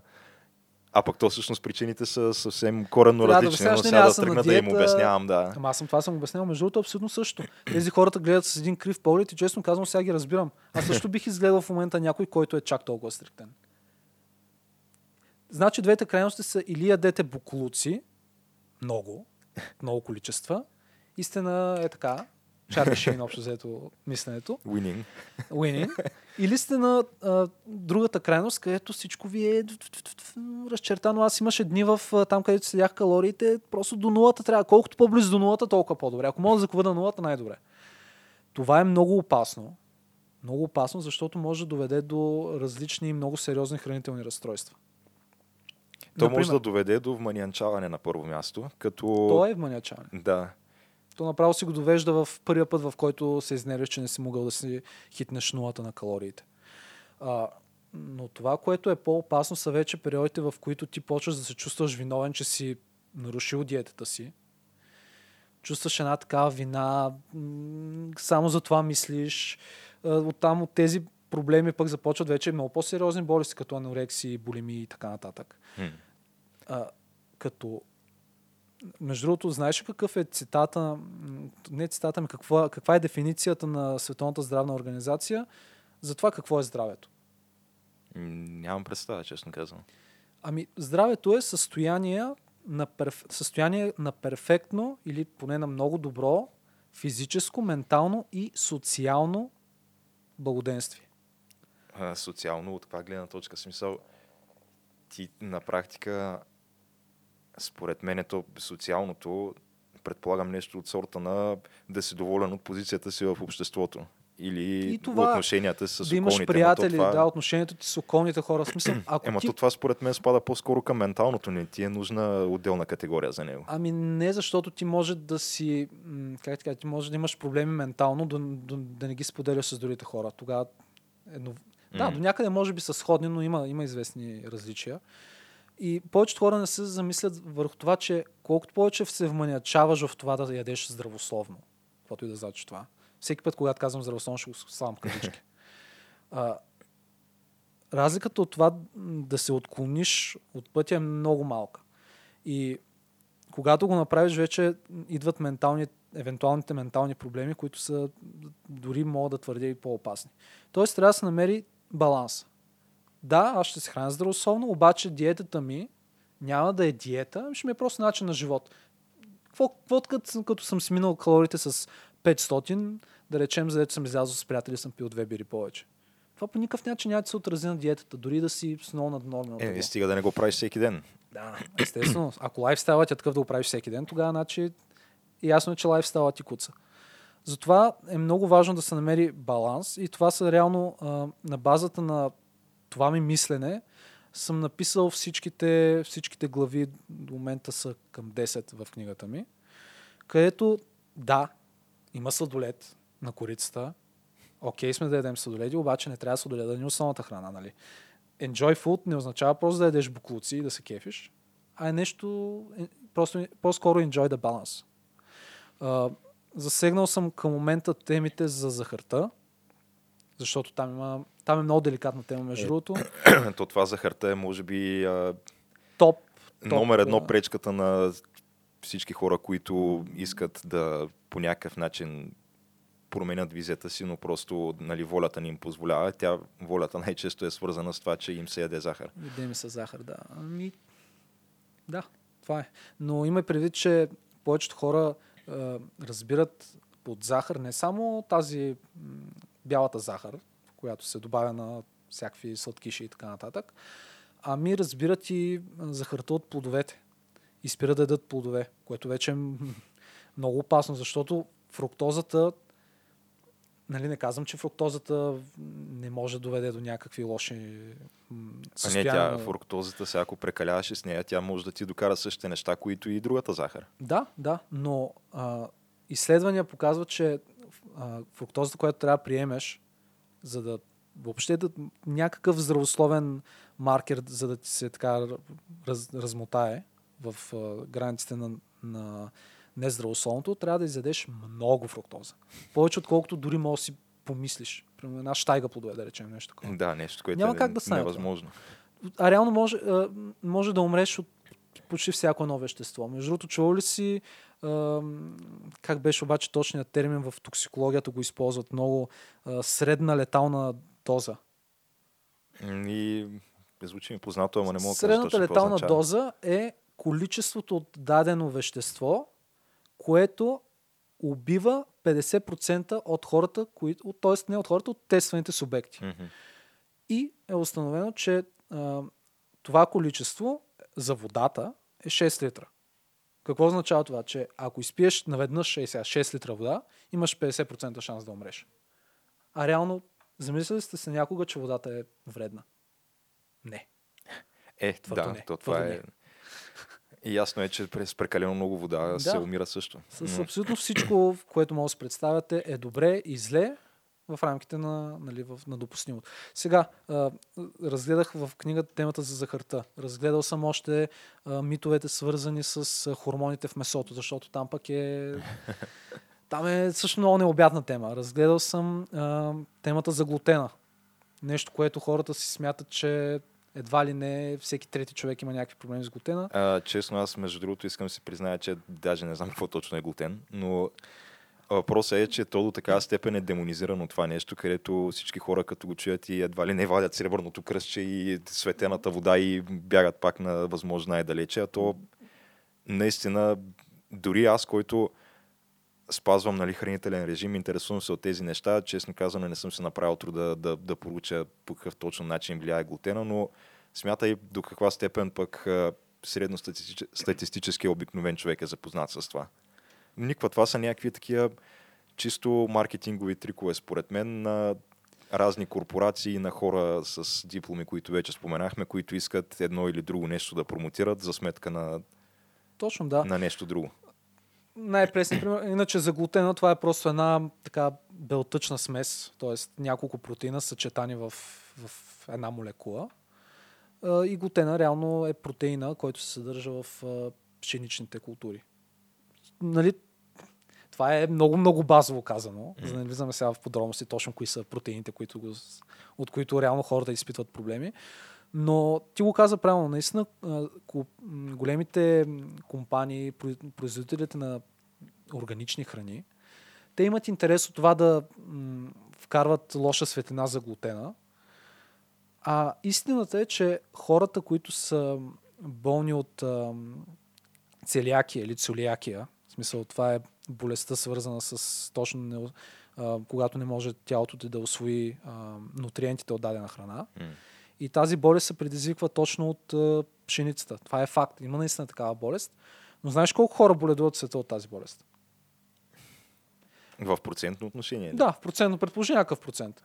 Бих казал със сигурност много под 1%. Най-вероятно под може да е под 0,1%. Е. може би и да е повече, нямам идея. Между 0,5 и 1% от световното население. Световното население имат тази болест. И общо взето, а, ти ако имаш тази болест, ще разбереш. Нали, рядко ще, ще дойде времето, в което а, ще, ще е вече твърде късно, тъй като ти ще, се усъмниш в нещо, ще отидеш на лекар, там ще направят кръвни изследвания, биопси, биопсии се правят и така нататък. Но да, под, половин, под 1% от населението има целиакия. Сега има хора, които имат някаква непоносимост към глутена. Това също е вярно. И проучванията твърдят, че тези хора достигат може би до 9% от световното население, което не е малко. Обаче, тук има една много тънка граница. Симптомите, които са а, с, а, които предвещават а, глутенна така, чувствителност или целиакия, са някакви такива симптоми, които ти реално можеш да изпиташ и без да го имаш. Примерно да имаш а, диария. Или пък запек, или пък а, някакво така да ти къркори стомаха. Смисъл, това може да е едновременно каквото ще... Много причинители могат да бъдат на това на тези симптоми. Нали? Доказано е, че това са основните симптоми на, чу... на глутената чувствителност. Но дали ти изпитвайки тези симптоми, наистина проблема е в глутена или от нещо друго, това вече нали, няма как да се твърди. Затова лично според мен дори процент е по-нисък от тези 9%. Защото изследванията, има един там един мета-анализ, който имаше 200 и колко хиляди души бяха изследвали. Между 5 и 9% аз съм по-склонен склонен да вярвам в а, ниския диапазон на този процент. От така, освен глутена, другите теми, които засявам в книгата ми са свързани с ГМО. Друга много така болна тема. Разглеждам какво всъщност е ГМО, как ГМО реално не е чак толкова лошо нещо, за което го изкарват. Даже всъщност за... от етическа гледна точка е по-скоро зле, от здравословна гледна точка по-скоро няма никаква разлика. Разгледал съм разликата между производството на биохрани и конвенционалното производство на продуктите, където нали, няма да... Няма да се разказвам цялата книга, нали, съответно. Но да, има няколко теми. Говорил съм, говоря за солта, говоря за наситените мазнини. Леле, това с наситените мазнини, между другото... Е, за добрия и лошия холестерол говориш ли? Оф. Той е точно в темата за наситените мазнини. Все още, между другото, точно съм на, точно на темата съм за холестерола, как добър и лош холестерол. А реално това, е, това са такива м- толкова стари вече данни. Тоест науката и, и проучванията толкова много неща са доказали. Как а, няма, няма, нищо, няма нищо нередно да ядеш яйца всеки ден. Да, с това Абсолютно нищо нередно. винаги ми е било малко странно, честно казано. Хората, ето твърдят, че о, примерно яйца след определен час на деня. Не, не, О, а, не това трябва. с часовете, да. това е, разбираш, има толкова много митове. Аз искам да направя някаква синтезирана книга с тези, които аз мисля, че са наистина най-известните. Ама ти всеки, всеки път, когато примерно някой като ми каже нещо, аз казвам, леле, това наистина колко много хора го вярват. Примерно след 6 часа не трябва да се яде. Все едно тялото на човека е някакъв часовник и като стане 6 часа и то казва, не, не, не, тук край отделям инсулини, тук всичко са прецакване, дай, моля те, не ми дай нищо. Не е така, естествено, не е така. Възнамерявах да пиша много и за млякото, между другото, за млечните продукти, тъй като в, нали, сега в момента сме на един, един парадайм на веганството. И покрай веганството, наситените мазнини, сиреч, месо и мляко и яйца, общо взето много се демонизират наистина. Неправилно. Еми, то може би просто до някъде, защото те млечните продукти са някаква така особена категория, Да. където има хора, които наистина не могат, не ги понасят. Но то е просто, защото им причинява някакви стомашни проблеми. Да, да. Липсват им там конкретни ензими, които са необходими за разграждането на това нещо и да кажем, чисто и просто посират се, като хапнат малко повече мляко. Абсолютно да. В смисъл, лактозата е наистина нещо, с което трябва да се внимава. Ако имате някакви съмнения, най-лесният начин е да тествате. Тоест, приемай примерно 2-3 дни мляко, виж как ще се отрази. Ако почнеш, нали, в туалетната произведенията да не са особено приятни за гледане, А, така, тогава по-скоро сприя, да. нали, има много митове и там, между другото. Много митове и там, но има и много истини сред тези митове. И не знам дали ще успея, тъй като аз гледам горе-долу а, на дадена тема да пиша не повече от 3-4 страници на Word. Тъй като една страница на Word се превежда на около 4 страници в Kindle. Мгм. И нали, целта ми е едновременно да не създам твърде тежка за четене книга. Нещо лекичко, което може да се прочете за 2-3 дни, буквално. И това ще е причината нали, след, след промоционалния период, в който ще пусна книгата безплатно. След това, естествено, аз се ценя труда, който съм вложил. Няма завинаги да, да седи безплатно, но пък ще сложа някаква минимална цена. Мисля, че най-низкото, което може, мога да сложа като цена е в Amazon Store е 3 долара. И мисля да, да сложа тази цена. Така че за 3 долара, ако изтървете нали, тези 5 дни, в които книгата ще е безплатна, после може да се закупите за някаква наистина символична сума. Тъй като имайте подобни книги струват дори тройно повече. Но все пак аз не съм никой, нали? както казах в началото, Ти- нямам диплома, нямам сертификат, нямам обучение. тук някакви такива авторитети, като небезизвестната доктор Емилова, да речем. Аз пък не знам. Направи... Не знаеш доктор Емилова? Не. Е, доктор Емилова е тази, тя е някакъв легендарен так- образ в тази сфера, Ага. като нали, тя вече е няк, някаква баба, която обаче, нали, съответно са минали през нея някакви десетки, сигурно такива публични личности в България, известни хора. И това е създал някакъв такъв имидж, като се едно някаква магиосница, която може и на абсолютно най-наднормения човек да помогне да свали килограми, ама тя, не- нейната философия се изразява просто в гладуване. Тя е буквално трябва да ядеш, да речем, една седмица само зелена салата. Нещо е такова. Ужас. И да, то, те, те са такива неща. То диети като нейните са на практика причината да съществува това нещо наречено йо-йо ефект, който момента в който я спреш диетата и се получава точно обратното и много бързо всичко, което си постигнал, го губиш. Да, просто някои Просто хора... защото не е постигнато по устойчив начин. Много добра дума каза. Точно устойчивостта е много, много важно нещо. Пак повтарям, ако търсите временни, а, ако предприемате временни мерки, ще имате временни резултати, което между другото не винаги е зле. Представи си да речем, ти след един месец а, да трябва да ходиш на сватба и да искаш да си ползваш някой панталон, който е с толкова, не ти става. Да, тогава може би ще е окей да си, за една-две седмици да си доста по-агресивен в диетата, но пък ти знаеш, че имаш конкретна цел. В смисъл, знаеш, че след това много бързо си върнеш това, което си загубил, което между другото за една-две седмици ще е най-вече вода М. и гликоген, преди да почнеш да губиш, а, а, нали, да гориш мазнини.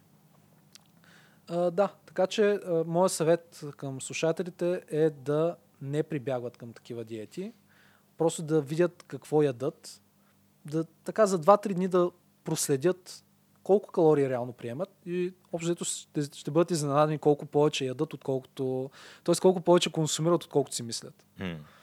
Защото аз в начало, когато първите 2-3 дни, когато си следих калориите, мислех, че ям тъй като 2500-3, сигурно ядях към 5000. Да, въпросът е, че естествено, то това е като всяко едно друго нещо в живота, за да, за да постигнеш някакъв а, траен, нали, дългосрочен успех, най-важното нещо е дисциплина. Но и в крайна сметка а, бих казал, че нали, докато наистина има компетентни диетолози и така нататък, но те голяма част от тях не смеят нали, да разкрият най-важния детайл в това отношение, просто защото до някаква степен би, би, би им повлияло на приходите. Но то това е, че на практика най-добрият диетолог, който можеш да си намериш, е самия ти. Защото никой не познава твоето ежедневие така, както ти го познаваш и никой не знае какво в дългосрочен, в дългосрочен план ще бъде устойчиво и ще бъде постижимо за теб. Тоест, диетолога може да ти даде някакви насоки, да ти даде някакво знание, което примерно ти е липсвало, но оттам нататък ти трябва сам да си създадеш режима. А, имам много добри диетолози в България. Няма, значи, правят ли се някакви реклами, между другото, в предаването ви? Ами, не, някакви, имаш пред някой да ни плаща за реклама в към Не, не, не, смисъл да направя... Не, няма, отказвам се, няма да... Мислех да цитирам някои имена и да, така, да изкажа лошо отношение спрямо някои много известни диетолози. Но общо взето, ако видите някоя известна диетоложка в, на кафе или там в сутрешния блок, която ви казва, че аспирина е, е много окей да си го пиете така сутрин за здраве, ами не го правете. Не го правете. Търсете хора, които а, наистина създават чувство а, във вас, че те се интересуват от вашето състояние, които ви питат вие какво обичате да едете, интересуват се от това какъв е вашия лайфстайл. Нали, ти правилно каза, че сам човек може да е най-добрият, най-добрият си диетолог за себе си, но пък има и доста хора, които са доста по-вещи и честно казано аз си мислех да речем, че така доста разбирам, докато не срещнах моя бивш треньор, който бум, нали, смисъл, нищо не разбирам спрямо него. В абсолютно нито един компонент свързан с а, темите, които засягаме сега. Така че а, намерете отново баланса. Отново намерете баланса между нещата.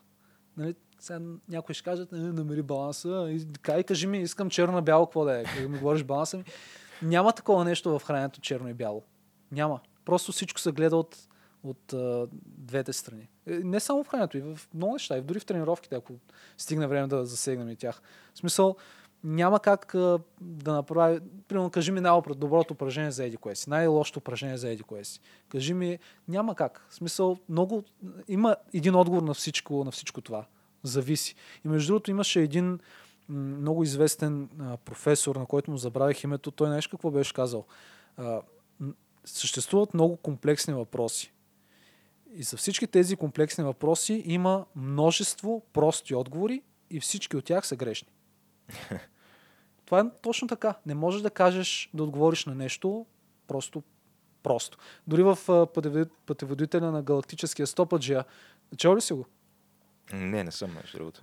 Ами, там питат един най-модерния компютър. Там се създава в а, най-модерния компютър, който може да ти А, отговори на имаш всичко. предвид а, това, което е най-известният в Да, общи да, линии е- мотив от, да. от книгата. Ами, то е много вярно. Питали компютъра да каже каква е тайната на всичко. И компютъра казал 42. И те, какво е това 42? Какъв то отговор? И компютъра казва ми, какъвто ти е въпрос, такъв ти е отговор. Много вярно. Ми, да, да, аз мисля, че доста неща засегнахме, а даже въобще не можахме да дори да зачеркнем и темата за самите тренировки и дигане на тежести. По-скоро долу-горе вече близо един час говорим само за хранене.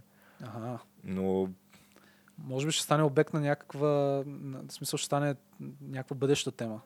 Ами да, тема с продължение по всяка вероятност, но какво освен на примерно някакви такива заключителни а, думи да кажем и то ти все пак и някакъв въпрос предполагам си намислил за магическата топка. Аз го намислих, между другото, още преди да почнем, а май го забравих. така че, дай да говорим нещо. Аз се помъча, докато говорим, да мисля някакъв, а, някакъв въпрос, свързан с едно от всичките неща. за Добре, аз искам да кажа, че то ние засегнахме нали, тук а, прословутото продаване, предаване на кафе с гала, където всъщност то това е, колкото и странно да звучи, може би едно от местата, това предаване плюс подобни на него предавания, сутрешни блокове и така нататък, откъдето масата хора получават своята информация и знания в тая област, в областта нали, за въобще диетите и здравословния начин на живот, защото това им е, може би, тема номер едно на такъв тип предавания. И честно казано, ако трябва с нещо да го сравним, аз бих го нарекал, че това е, може би, БГ мамата на телевизионния ефир.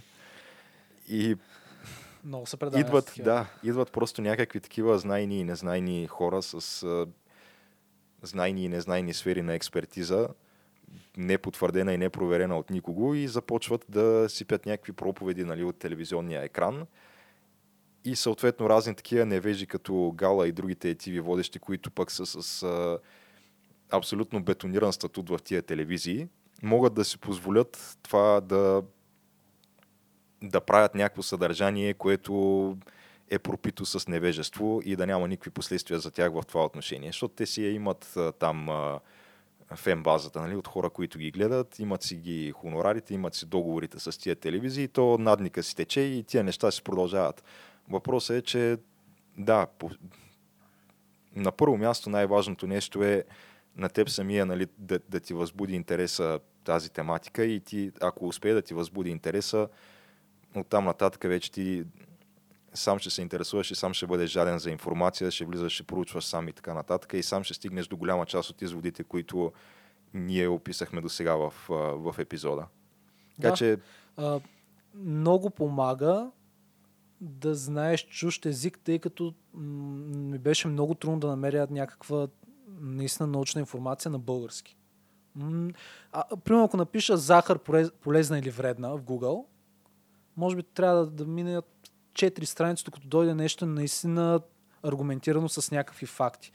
И излизат там тялото, аз ги казах, webcafe.bg, тялото BG, за жената.com, там BG мама, каквито са, където те са статики от 200 думи и хората реално това, това четат, защото това са им първите резултати, които излизат.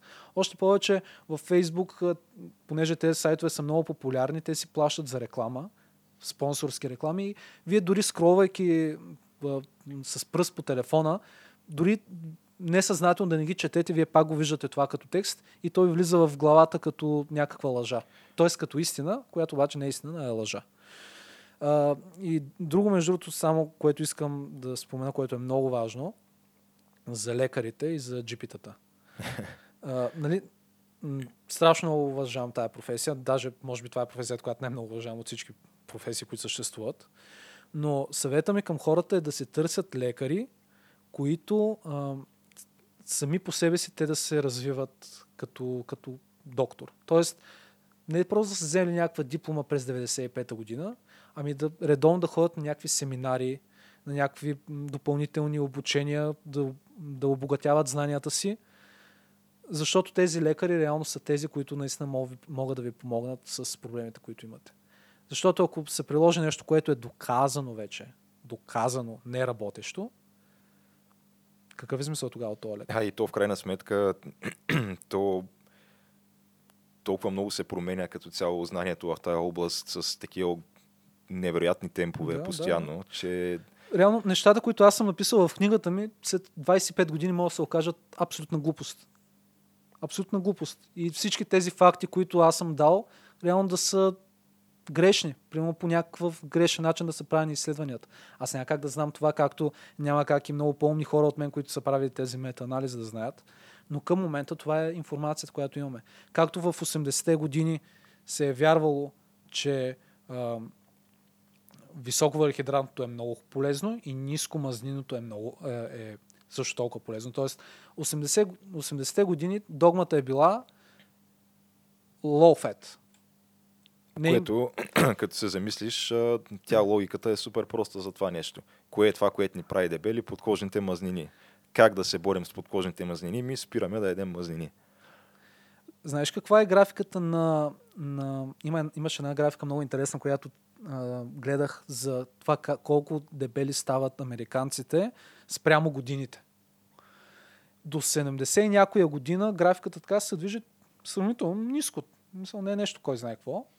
И 80-те години, когато почва да излизат тези low fat, нискомаслени млека, всичко нискомаслено и така нататък, изведнъж става е такъв скок в, в наднорменността на, на населението на щатите.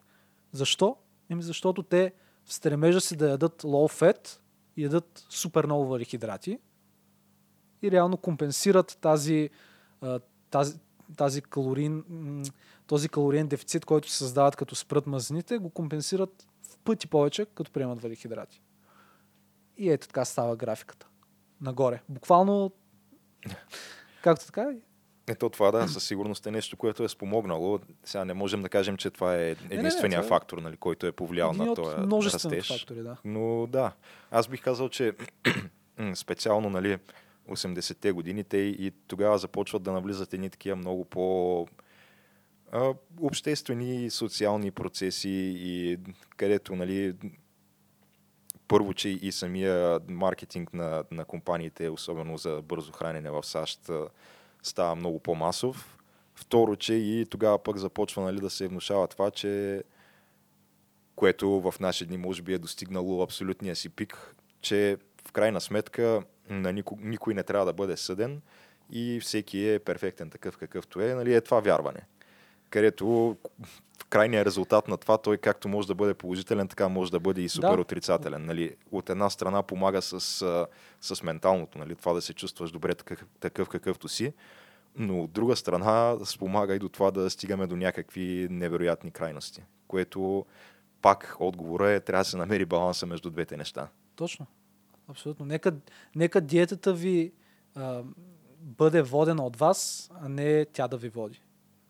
Нека така да заключим, ако искаш темата. Да. Сетих се въпрос, между другото, не е, много, не е много интересен към топката, към The Magic 8 Ball. Ще успея ли да продам 250 бройки от книгата си? Добре, Нямам някакъв таргет, е... сега си го измислих, буквално. Какво сега трябва да разклатя? А, да, разтръскаш я и гледаш нагоре в стъкалцето. Looks like yes. Е, значи 250 казал... една ще продам. Браво. Добра, добра перспектива. Супер. Ами, благодаря много, че ме покани. А, ако ви е харесал епизода, нека аз го кажа. Давай. Какво беше сега? Харесайте, лайквайте, там, шервайте, ударете към банката, нещо, което не казвате, между другото е важно. Е, да, ударете към, към банката, долу, за да ви излизат нотификации, когато този и всички бъдещи клипове се появят, за да сте след първите, които са го гледали. Иначе може да откриете камък ножица хартия във Facebook, Instagram, какво беше, SoundCloud, Spotify. А, да, в общи линии навсякъде. Да, навсякъде. Просто пишете Не следих кое точно споменахме и кое не, но а в Google се намира. Да.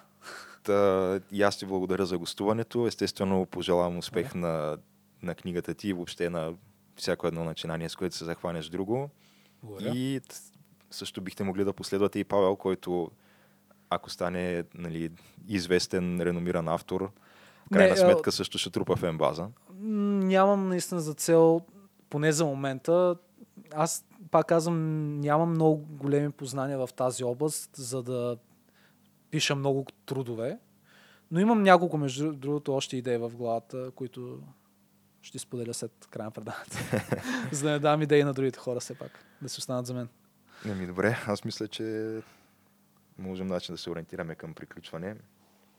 Поздрави! Един... Чао! И да, до нови срещи.